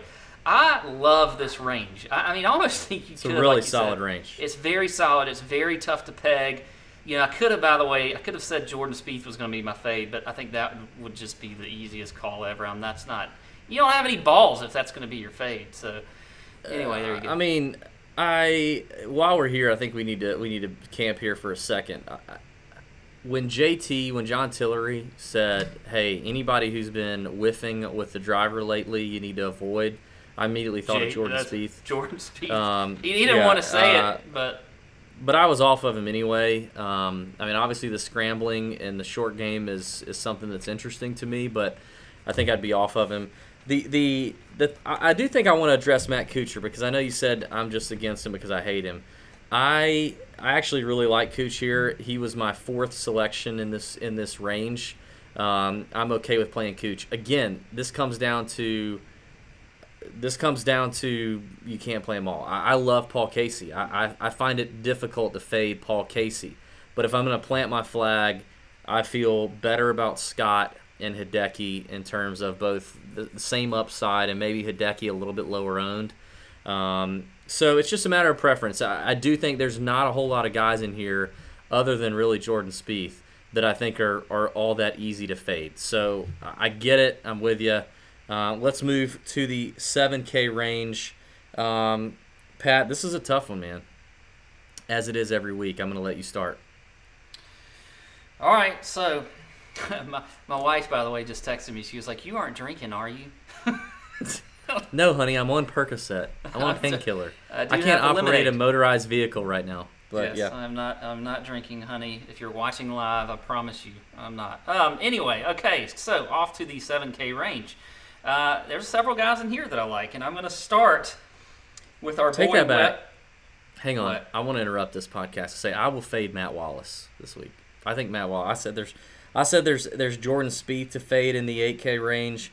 I think you fade Matt Wallace in the 8K range, and obviously I said Gary Woodland, but I think Matt Wallace is uh, overrated here, um, and I'm just not confident in Matt Wallace. Anyway, now you Okay. now you can proceed. All right. Um, so I'm going to start with uh, Mr. Webb Simpson. I like him this week at 7,600. I think he's a good Weber. Yeah, I like Weber. Uh, you know, I think this is you know. We saw him last year. Now I know it's not the exact same course, but we went to the Ryder Cup and just that that course to me, you know, is one of those that you just got to be smart around. It's it's extremely tough. A lot of slope around the greens. Got to hit fairways, things like that. Webb was just solid as they came over That's true. there, and and so I really like him this week. And you know what? He when you look at his his his history here at the Open, he's made his last four cuts. He was top 15 last year. Um, T37 in 2017, two top 40s the last two years before that. 7600 for a guy that is just as solid as they come out here. You look at you know the stats for Webb. Um, you know, checking the box, always, always off the tee as far as driving accuracy. He's top 10 in the field. He's 17th around the green. He's 36 in strokes gained approach. Double avoidance, double bogey avoidance, and bogey avoidance. He is top 10 in the field in both of those. I think he's just another solid play, a guy that's just not going to make a whole lot of mistakes, a smart player, has a very experienced caddy in Paul Tesori that is going to put him in the right spots off the tee. Is going to do his research on this course. So I think Webb is, is a really good play there at 7,600. And then just above him, Eddie Pepperell, another guy at 7,600. Ooh, I like that. I like him as a tournament play. He was T6 last year. He's 12th in the field in scrambling. Not if you look at European stats actually for that one. I'm pulling out a Eurostat because he, plays a lot of his, his his tournaments out there on the Euro um, Euro Tour. So I do like that for, for old Eddie Pep. And you know he's been in he's been in pretty good recent form. So I like him at 7600. And I'm going to throw out another guy. I cannot believe that I'm about to mention this guy's name. I, I cannot believe it is going to come out of my mouth. But that is Patrick Reed at 74. Oh, Yes. Now look, he's got mixed results here at the Open. He missed the cut in 17, missed it when Rory won in 2014, but a top 20 in 15, T12 in 2016, and then a top, it was T28 last year. He's been solid, and his form is coming around. The guy's coming around. He's you know he's not he's not winning tournaments or anything, but you look at his last four events. He was 23rd last week at the 3M, top five at the Rocket Mortgage, T30 at the Travelers, T32 at the U.S. Open. By the way, after he just absolutely almost just completely trunk slammed on that last hole. I think Patrick Reed is just a, a, kind of a sneaky good GPP play. Nobody wants to play him, but he has been fairly solid lately. So I, am just getting risky there. There's a lot of guys, by the way, that I could go with here, but I, I kind of just wanted, I wanted to. I was feeling frisky with some Reed. Um, so there you go. I like him in GPPs. Cash, by the way, is play? it's going to be Webb. It's going to be Webb there. Okay. Two fades here. All right. One is going to be Sergio Garcia. Just don't like him this week. You know, he's 80th in the field in driving accuracy. Um, not checking the box. He's 80th in scrambling. He's got kind of a, a mixed history here at the Open. I say mixed. He did have a, a good run for several years. Um, back 14 through 16, missed the cut last year, T37 in 2017, but he just really hasn't done all that much lately. Hasn't been playing that great. I don't like Sergio this week. By the way, the other fade is Wiesberger. I I don't, I don't care that he won last week. Whatever. Yeah. Just don't. I Yeah. just don't care. I, I think if you're gonna, You don't care. know, I do not care. 76. Forget you US burned. Open. Screw you, I'm burned. Not, I- I'm not a fan of Bernd Wiesberger. I think a lot of people put way too much, by the way, into the Scottish. I mean, I do like to see the form, but I'm just, I'm just not think- a fan, think- fan of Burn this week. Um, there's, you don't feel the burned? not feeling the burn. Um, there's a lot of guys in this range though that I do like. There it's, are. It's hard. It, it, it's it's really tough when you gotta you know plant your flag on just three GPPs, a cash, and two fades. It could change so much in the next two or three days. But uh, Yeah. that's what I got for you, David. Hey, I wanted to say this too. By the way, I I I, I may try to do a couple things this week. I may try and do a late Wednesday like live Periscope or YouTube. So just be on the lookout for that. Any last we do like a combo one of those. There's not a way we can do that. Yeah, let's there? do. Yeah, we could just do this again. And then I also feel like I may get up early on Saturday morning and do like a, a watch party. I, I think I might. I don't know. I, I may or may not. Just so just follow on Twitter and Instagram at tour underscore junkies to find out. Okay, I won't Um, be doing I that. thought- but uh, good luck. I thought that. it was. You, you should have seen the YouTube comments coming in live when you picked uh, Patrick Reed. Were there, was there? I'm sure there was a how many Percocets of Pat taking? Yeah, yeah. One of my favorites from Kevin was uh, "That's the drugs talking, Pat. That's the drugs talking." Uh, here's here's uh, here's the deal. You're right about the 7K range on DraftKings as it pertains to DFS. This is where there's a lot of good value. Again, plant your flags, make a stand. You can't play them all, even in the 7K range. So commit to a player pool in terms of tournaments on DFS. There are plenty of guys in here that I like, um, and but I'm gonna try to give you I'm gonna try to give you a, a few that, that we're gonna nail down. Uh, I'm gonna start with Ian Poulter at 75 to one on the betting odds, and uh, in that upper seven 7K range on DK. Uh, in those three tournaments that Harry Colt designed in 2014, 2013, and 2012, Ian Poulter finished third in 2013 at Muirfield and ninth at Royal Lytham in 2012. And then he just played the Scottish and the Irish in preparation for this event. Finished 41st at Lahinch at the Irish Open two weeks ago, but finished 14th this past week uh, for the Scottish. Um, I, I the form coming in for Poulter is great. He's a fantastic scrambler, pretty decent open record. I love him at 75 to 1 and I'll play him in DFS no matter the ownership. And then I'm going to skip one. I'm going to skip a guy. I'm going to save him for the end. Uh, in terms of a lower, cheaper GPP kind of tournament option on DraftKings, but also a guy that I'm probably going to bet uh, in the lower 7K range, I'm going to give you Mr. Andy Sullivan at $7,000. Sullivan with uh, a, not a bad Open Championship record. Finished 28th last week at the Scottish and finished runner up at the Irish to Mr. Jon Rahm just two weeks ago at Lahinch. So Sullivan's rounding into form. He's already played the Open Championship a few times and played well. Uh, decent links player, and at seven thousand dollars, I feel like that's a, a tournament play that can get you um, can get you some top a top ten maybe you know top ten upside. Uh, and I'm I'm actually not I'm not going to bet him outright. So I think I'll probably have most of my exposure to him in terms of a GPP tournament play. But then in terms of my last play, uh, my last play is both my tournament, my, my final tournament play for DFS. It is uh, my cash play, and I will be betting this player as well um, at 90 to 1. And that is Mr. Patrick Reed. oh, oh, oh, oh, yes, sir, Mr. Patrick Reed. I had already written down. He is, uh, you know, I feel like maybe I'm on the Percocet with Pat, but here's the thing: he's at 90 to one, 90 to major champion, 90 to one. Handles European ass. Okay, I have witnessed it in person.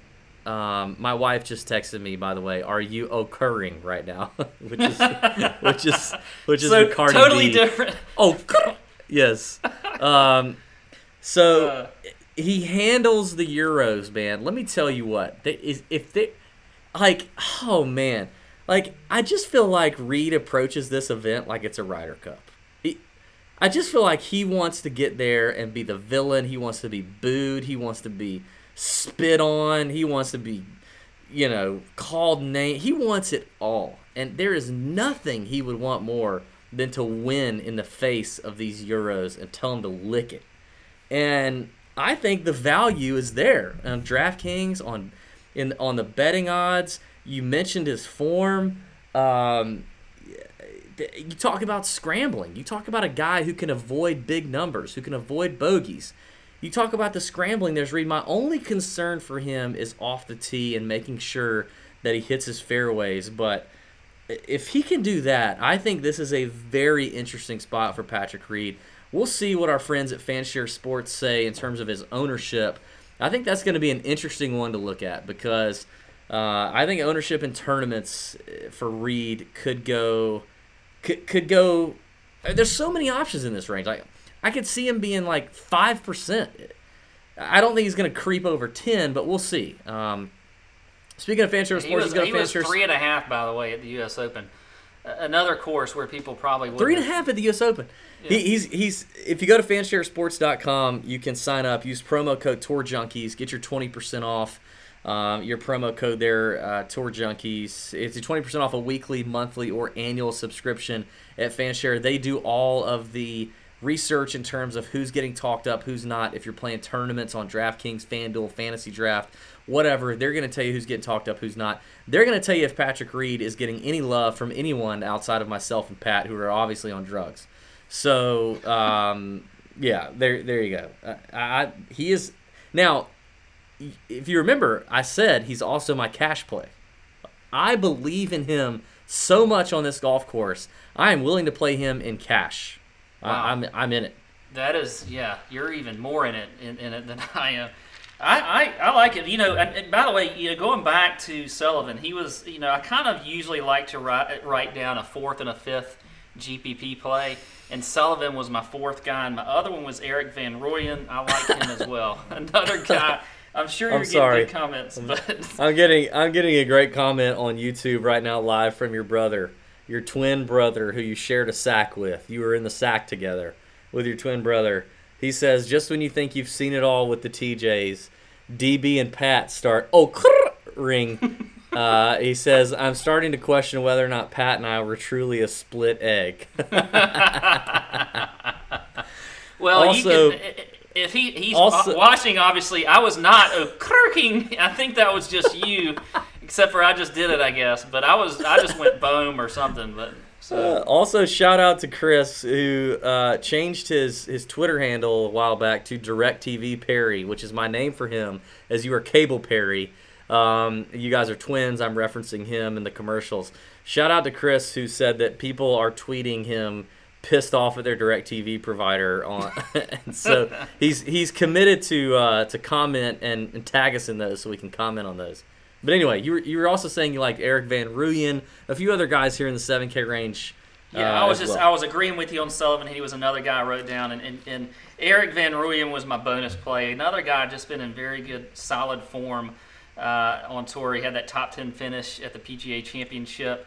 Made the cut at the U.S. Open. He did finish just uh, last week, top four. He was 14th in the Scottish Open. Checks the box and, and driving accuracy. Uh, great ball striker, so I do like him as well. So just just another uh, little shout out I'm- there. By the way, I meant to tell you, I like the Eddie Pepperell decision that you had there. I, I think that's a good call. Maybe I'll do it. You know what? Maybe I'll do an article. Maybe I won't. So don't commit to me. Don't Don't. don't commit me to this. Um, maybe I'll do an article later this week that's that's all the guys I didn't mention that I kind of like because like EVR would have been in kind of guys. This is the kind of guys. I'm not sure, but I'm kind of like. I'm sorry, the guys I kind of I kind of like that I didn't mention. That's what I meant. anyway, like Pepperell will be in there, Eddie, EVR will be in there. Anyway, I might do that on tourjunkies.com or I may not. Depends on you. All right, uh, Pat, is that everything in this? Oh, we, we didn't get to fades. We didn't get to our fades. I am gonna fade. We got two fades here. I'm gonna fade Phil um, because he he went on a fast and now he says he's healed. Um, listen, again, if you if you're listening to the audio version of this, you know that John Tillery talked about driving accuracy. Um, that is not Phil's forte. Uh, he is an Open champion. However, um, I'm not buying the form here. I'm just not doing it. I'm also fading Tony Finau. I mentioned in the top of the show, I care about form. I care about links form. I care about open record. Uh, his Open Championship record is not terrible, but his form currently is not good. And I also, I'm not crazy about the short game ability of Tony Finau at, this event. You got to be able to get up and down from interesting spots. Uh, he can't do that on the PGA Tour when everything's like, you know, fly it as far as you can to the hole and then make an eight footer for par. Like he can't do that. So I'm not really banking on him to do a bump and run or whatever. So I'm out on those two. You? I already gave mine. You you heard me. Mm. I, ga- uh, Wiesberger and uh, Sergio Okay, good. Garcia. Oh yeah, So for that, like you have to start the 6K range since I that was like started the 15 minutes ago. I don't remember that at all. Um, all right, I'm gonna only give two plays here on the podcast. However, I've got maybe two or three more that I might consider in DFS that I might write up in that article I said that I might do. But the two plays, yeah, the two plays that I feel the best about in the 6K um, are. Hang on, let me let me let me pull them up. Do do do do do. All right, at sixty eight hundred dollars, fresh into the field, and a, a guy who, if you're a longtime Tour Junkies listener, you you may recall he was in he was an interview that we did, and that is Mr. Andrew Beef Johnston, who just got in after a fourth place finish at the Scottish Open with four rounds in the 60s, including a Sunday 62. Okay, Sunday 62. Now, I, also want to let you know that Beef has quite the links chops, as well as Open Championship record. Although it's a uh, it's only like two Open Championships, he's done quite well in both. He's got a good history at the Alfred Dunhill in the past. Uh, the form has been a little spotty, but um, Beef has has talked about his mental struggles, but that he's kind of turned a corner uh, on the European Tour this year. He's made seven of eleven cuts with two top tens. I just love the fact that Beef just finished fourth with a 62 on Sunday at $6,800 on DK. I think that's interesting. He's also a bet on mybookie.ag. He is 20 to 1 for a top 10. Uh, in turn, he's actually the only top 10 bet that I like the odds long enough to get uh, to put a little a unit on. So I'm going to go beef uh, at 20 to 1, 6,800 on DraftKings. I love that number for him. Love the links chops on our boy Beef. And if you haven't, go way back, like three years back, and listen to our interview with Beef. Uh, he was a phenomenal interview, fantastic human being. Uh, and then finally, in the 6K range, I'm going to go with Ryan Palmer at $6,500. You know, when I when I saw Ryan Palmer at 6,500, I'm like, damn, like he's in pretty good form. Uh, 18th at the John Deere this past week, uh, sixth at the Charles Schwab a couple weeks ago. He's not in bad form. Surely his open record must suck. Well, actually, it doesn't. His open record is not that bad. He hasn't played it in three years. Um, but when he did play it, uh, he actually played on on another course here that Harry Colt designed, made the cut, did okay. I think Ryan Palmer is interesting. At 6,500, I'm not going to bet him. I don't think he's going to win, but I think he's got top 10 upside. So in terms of DFS, if you're playing in a big contest, I think he's got the chops to give you a top 10. That's it. That's it for me. Wow. Okay. Well, you know, I, I like both those guys actually. I had written down beef, by the way. After of course you do. They're amazing. Love some beef. um, but I'm going to go real cheap for you down here, and you got cheap with Palmer, and I'm going to keep it in that in that theme here. And I'm going to go with Paul Waring at 6,600. He has made 9 of 11 cuts on the European Tour this year. He's got three top 10s, five top 25s. He made the cut at the Scottish Open last week, but was seventh at the Irish Open just a couple weeks ago when Jon Rahm won at Lahinch on a um, on a link style course. So I like some Paul Waring there. By the way, um, and he's he's when you look at stats, he's a good ball striker.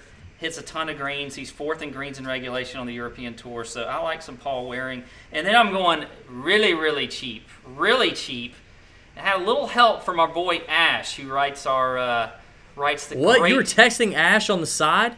Uh, this was actually last week. We were talking about something else. It was a pool that I did do, and it was the very cheap, the cheapest column. Really, all no names, but he gave me Callum Shinkwin. Yes, Callum Shinkwin. He loved him. He's at 6,200. He's another guy that has been very solid on the European Tour this week. He's made seven of 11 uh, cuts. He's got a couple top tens. He was top 10 at the BMW just a couple weeks ago. So kind of a, a, a guy that just a very cheap play if you want to you want to have somebody that uh, you know you want to take a little bit of flyer on. He, he checks the box, you know. So I like uh, I like some Waring and Shinkwin here. Very bottom, cheap, 6,200. Now don't get crazy. Don't make them like a core play or anything, but just just a flyer guy to think about um, down at the very bottom. There you go. Um, I call foul on communicating with Ash without my knowledge. Um, what? I'm not allowed to do that. By the way, you're gonna want to check out Ash Morrison, our resident Euro, and all that he does. He's freaking amazing.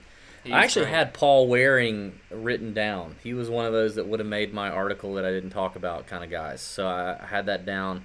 Um, played played well, um, as you mentioned at the, the Irish. Irish. just a yes. couple weeks ago. Oh, um, yeah, you're. Can you guys hear me farting on YouTube? Is that picking up? I keep I keep letting them rip right here on the seat, and I feel like it's echoing. Is it not? Pat, we're almost done with the podcast. You've done way better than I thought. Are you are you going to make it? You good? I'm good. All right. Yep. Um, I don't give a rip about one and done, but if you were gonna have one and done, who would your one and done be right now? Caridi. Well, it's Caridi. Caridi's on.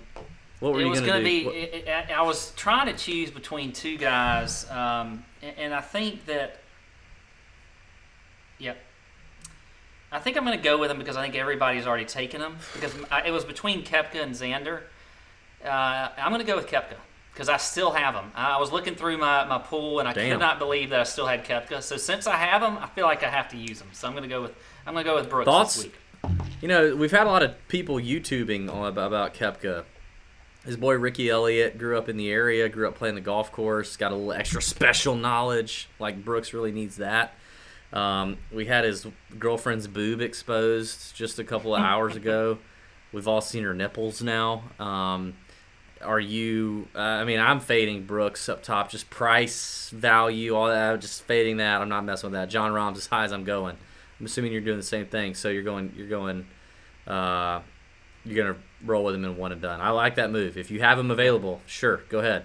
Um, I'm gonna go with Henrik Stenson. I don't have him available. Uh, I'm gonna go with him. Or you do have them so available. So You said I mean, I do have them them available. I mean, I do. Okay, uh, the chunk and run's going to be great. First of all, we're about to tell you. I'm going to go ahead and tell the people what the questions are. We are going to. So this question was sent in by a listener. It was if you were to draft a football team of four PGA Tour players and their skill sets to, to, to be the foundation of your NFL team, who would you draft and why? That's the chunk question.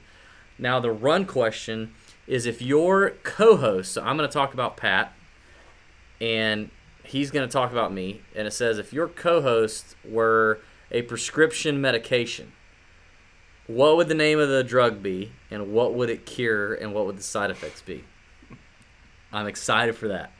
All right, so let's get to the first one, the chunk question, which comes to us from a listener that I, um, what's his name?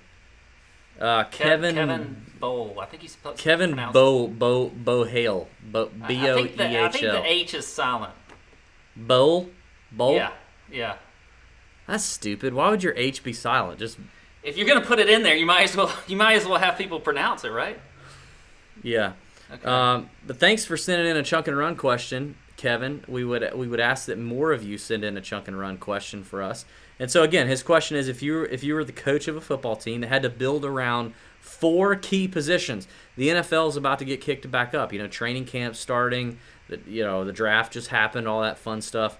Uh, who would you pick and why? So, um, Pat, I will let you start. Who are the four players that you would build around, and why? The four so the four positions with their players, correct? So Yep. I, there was a strong lean to want to go units, like like I wanted to go the whole offensive line unit, but I can't can't really do that. So I'm gonna Are start we talking with about penises? uh, no. Okay. Uh, so I'm gonna start with the quarterback. You always got to have a great quarterback. Okay, I mean that's just that yeah, is yeah, the yeah. That is the most important position on the field. Of course. Every good Sure. team has a quarterback. Okay. What's Yeah. what is a quarterback? They're cerebral. They got a good brain. They got a good mind on them. They're a leader. Uh, If you tell me Bryson, I'm going to cut off the podcast. no, no, they are a director on the field, so they direct folks in the right positions, and they are extremely precise for the most part with the ball. Okay, so I'm going with Tiger here. I think Tiger's a great leader. We're going to see that at the President's Cup. I think he's very smart. He knows his way around a golf course.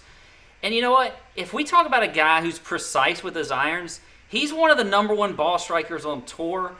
I mean, proximity, everything. I mean, greens and regulations. So Tiger is going to be my QB. Now, the next position for me, I'm going to kind of flip flop, and I'm going with defense. And for me, it's defensive tackle.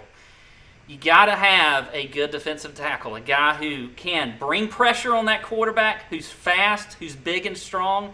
Doesn't necessarily have to be all that smart, but they got to be able to get downhill quick and get to the quarterback, okay? They got to be a good athlete. For me, that's DJ. So DJ is going to be my defensive tackle, all right? Next, I'm going to go back to offense. It's going to be the center. Okay, I love the offensive line. I think that if I was going to choose, if I was going to start any team, it would be with offensive line. But a center is the leader of that offensive line. They get everybody set. They get them in And the they right like spot. hands right up their butthole. They like hands All right, right, up their no, butthole. let's just let me talk. They get everybody set. They get them in the right formations. They're looking at the defense. But they do like hands up their butthole. They got to be strong and they got to be a bulldog. They got to be smart and they got to be vocal. So I'm going Yeah, back like a little up their butthole. old school here. Ernie Els is going to be my pick for the center. so there you go. All right, next, next, the cornerback. I think you need to shut down corner. Okay, that guy's going to take away the biggest threat, the biggest threat on the outside. And you know what? The biggest part about a good cornerback is they're a great shit talker. And they're usually somebody who can rub people the wrong way, but they're very good on the on the uh, on the field. They're one of the best athletes on the field, and that for me, mainly because of the shit talking standpoint, is going to be Kiz. So Kiz is going to be. Plus, I think he might have a little speed to him. I don't know. I feel like you know he's kind of a short, stocky guy because we see that with a lot of your cornerbacks. They're not the tallest guys out there. They got some speed, but they can really talk some shit. So my c- cornerback is going to be Kiz. So there you go. That's the uh, Uh, that's the chunk. Yeah, I've I vehemently disagree with Ernie Els. Like, how the hell are you going to draft Ernie Els at this point? Like, I don't understand that. I'm not going by age. Um, this is just this would be. I could have picked, you know, Arnold Palmer in here. I mean, this is just a. It, Yeah. Did it have to be a current player? You didn't say No, that. no, no. I'll, we're losing li- we're losing viewers on YouTube too. Like, I- if you're not sticking around for the chunk and run every week, I, what are you even doing? Um, all right, I'm gonna start. I'll start like you with the QB. Um, you need a guy who's fearless. Okay, you need a guy who's intelligent enough, and you need a guy who's arrogant, who loves himself. Um, you need a guy with a thick base, you know, a thick ass, some thick thighs, right? And you need a throat slitter. I'm going Patrick Reed. All right, Wow, Patrick I thought Reed you were going to go your Brooks QB. There. I don't you sounded care. so much like you were about to go with your man I don't- crush. I don't even care that Patrick Reed isn't that much liked by anybody on this on his team. You need the throat slitting, thick base, mother. I'm gonna get He's this done enough. in the huddle. I'm gonna get it done. He's Drew Brees, mother. He's just a thicker Drew Brees. Is really all he is. I'm going Patrick Reed to lead the team. He might steal some shit out your locker, but it is what it is. You got to go Patrick Reed. It is what it is. Uh, and then to go with every every QB, you got to have a diva wide receiver. You know, you can't go. I thought about that. I just You got to have a diva wide receiver. You got to have a guy with some quick twitch muscles. Just some quick twitch. Just quick twitch. Just little quick twitch muscles. You know, uh, they got to be pretty. Uh, it helps if they're an SEC guy. So I'm going Billy Ho, Billy Horschel. Florida Gator, which I hate. My I hate to draft. Yeah, this is this is terrible. I I hate the draft of Florida Gator, but I got to go Billy Ho. You know, he's as fit as a damn mule. I don't really know that analogy, but he's fit, and he's from Florida. They always had good receivers because Lord knows we burned the crap. They burned the crap out of Georgia for all these years. He's definitely pretty. He's a good-looking dude. So I think Billy Hope fits that. Uh, now I did have similar thoughts with you in the Kiz situation. Uh, so I draft this guy as a, a, corner slash safety, depending on where where he fits in. Um, but he's not Kiz. He's feisty, you know. He's scrappy. He's a he's a, he's a, he's he's a trash talker, like you mentioned. I think trash talker is a big deal. He's a locker room guy. You gotta have a locker room guy. You gotta have a guy in the locker room who's gonna lighten it up, who's gonna you know do some do some some penis puppets and make everybody laugh. You know, in the showers. He's gonna be kind of funny, a little out there. Um, and but I thought of a guy, if you're an NFL fan, named Cortland Finnegan. You remember Cortland Finnegan? That guy was Cortland- so Cortland scrappy. He, Finnegan- you you wanted to punch him in the face on every time. Extremely crappy, extremely scrappy, and you wanted to hit him. But I'm gonna go with Eddie Pepperell for that. I mean, if you follow Eddie Pepperell Okay. on Twitter, he's a phenomenal. He's a phenomenal Yeah. talker, great brain. I see him as a fantastic locker room guy. Probably great with the penis puppets. Uh, I think Eddie Pepperell's as good as it gets. Can I? And can then I- finally, can we pause real quick? I just need to ask. Um, are you sure you were you you when you broke away from me earlier? You took you went to you got Tito's or was it Yeah, something yeah, else? okay, I got lots sure. of Tito's. All right, I'm just making sure. Now, finally, I want to base my team on a defensive end, a Von Miller type. You know what I mean? Like a guy who can rush the quarterback, get there fast, so with speed. Uh, I need somebody who is big, who is long. I need a long torso. You know, I need quick hip movement. I need some flexibility. But, and I also need you to be dumb enough to just, all I got to tell you is, hey, go get the quarterback. Now, you mentioned DJ, and I got to be honest, there's agreement here. My defensive end that I'm drafting is DJ because that that dude is dumb enough that two, he's never to miss a game because he, if you had him in the concussion protocol, you would never know if he had a concussion or not because his ass is the same whether he's concussed or he's not concussed. So you get DJ no matter you gotta get him for 16 games, and all you gotta do is say, "Hey DJ, go tackle that dude in the other jersey with the low number on," and he's gonna go get him. And he's not, you know, he may get he may get hit in the head a lot, and you're not gonna know because he's gonna answer you the same concussion questions whether he's concussed or not. So that's my team: DJ, Eddie Pepperell, Patrick Reed, Billy Horschel. I think it's a great team. Okay. Um, all right, I'll start with the prescription drug medication, and we'll wrap this up, Pat. Uh, my my prescription drug is uh, named after you, um, Pat, and it is called. Uh, let me make sure I say this right. um, it's called uh, Bum uh, Bum Queef Tracks. Bum Tracks. Queef Tracks Good lord. and and it cures a really queefy move at the at the at the golf ball, resulting in really weak and wipey shots that move hard left to right. It's a very queefy move. You get to the top and you just kind of at the top and you just kind of queef on it, and it results in a weak ass 220 little left to right bender. Bum queef tracks can do that. Side effects may include dry spells, high pitched voices, excessive fidgeting, poor judgment, and anger management problems. That is my drug, named after Pat Perry. It is Bum queef tracks. Uh, ask your doctor about it now. Uh, wow. Okay. Um, well, mine's a little different. Doesn't have anything to do with the golf swing. Um, actually, no, it does in the side effects. It does in the side effects. So, so this is um, this is. I'm going to give you a little background here. So, one of the drugs that's for uh, cholesterol, so reducing cholesterol, is You would called- know. Yeah, it's called it's called simvastatin, but the the, the uh, that's the generic name, but the actual name is Zocor. So um, the name of your drug is No Flow Core. What? No Flow Core. No Flow Core. Okay. So Okay. what No Flow Core is for is for uh, it treats over overactive creativity. So you know you, you have Oh, a lot of good crea- yeah. creative ideas, you know, a lot of good ones, but then you get some terrible ideas, like some terrible T-shirt ideas, things like that. I got great You know, t-shirt ideas. But you know, and, and it also and sometimes you get a little bit. It it it, it treats you know fashion awareness and you know really fashion awareness for normal people um, you know which comes from maybe maybe you might have a, a big ego or something like that and so your shirt actually is per- perfect because the side effects of uh, of no flow core are uh, uncontrollable affection for flowery shirts also high handle and early extension not to be confused Oh, got that. with not to be confused with premature ejaculation issues um, so i don't want anybody to, to uh, be concerned that there too. but but yeah so you know it's just you know you're you're smart you're creative you know you're you're True, very all true. driven but sometimes it gets a little overactive and you know one of the things about cholesterol medicine so that's those are good things right david those are good things being creative being smart being driven that Oh, kind yeah, of stuff yeah, yeah. but sometimes you, you you can have a little bit of too much of that. Just like cholesterol can be, you have good cholesterol and you have bad cholesterol. yeah. So sometimes we got to level it out. We got to level it all out. And I think that uh, you, you need some of that. So we're going to get you some no flow core. So, you know, we're just going to we're going to kind of reduce the flow.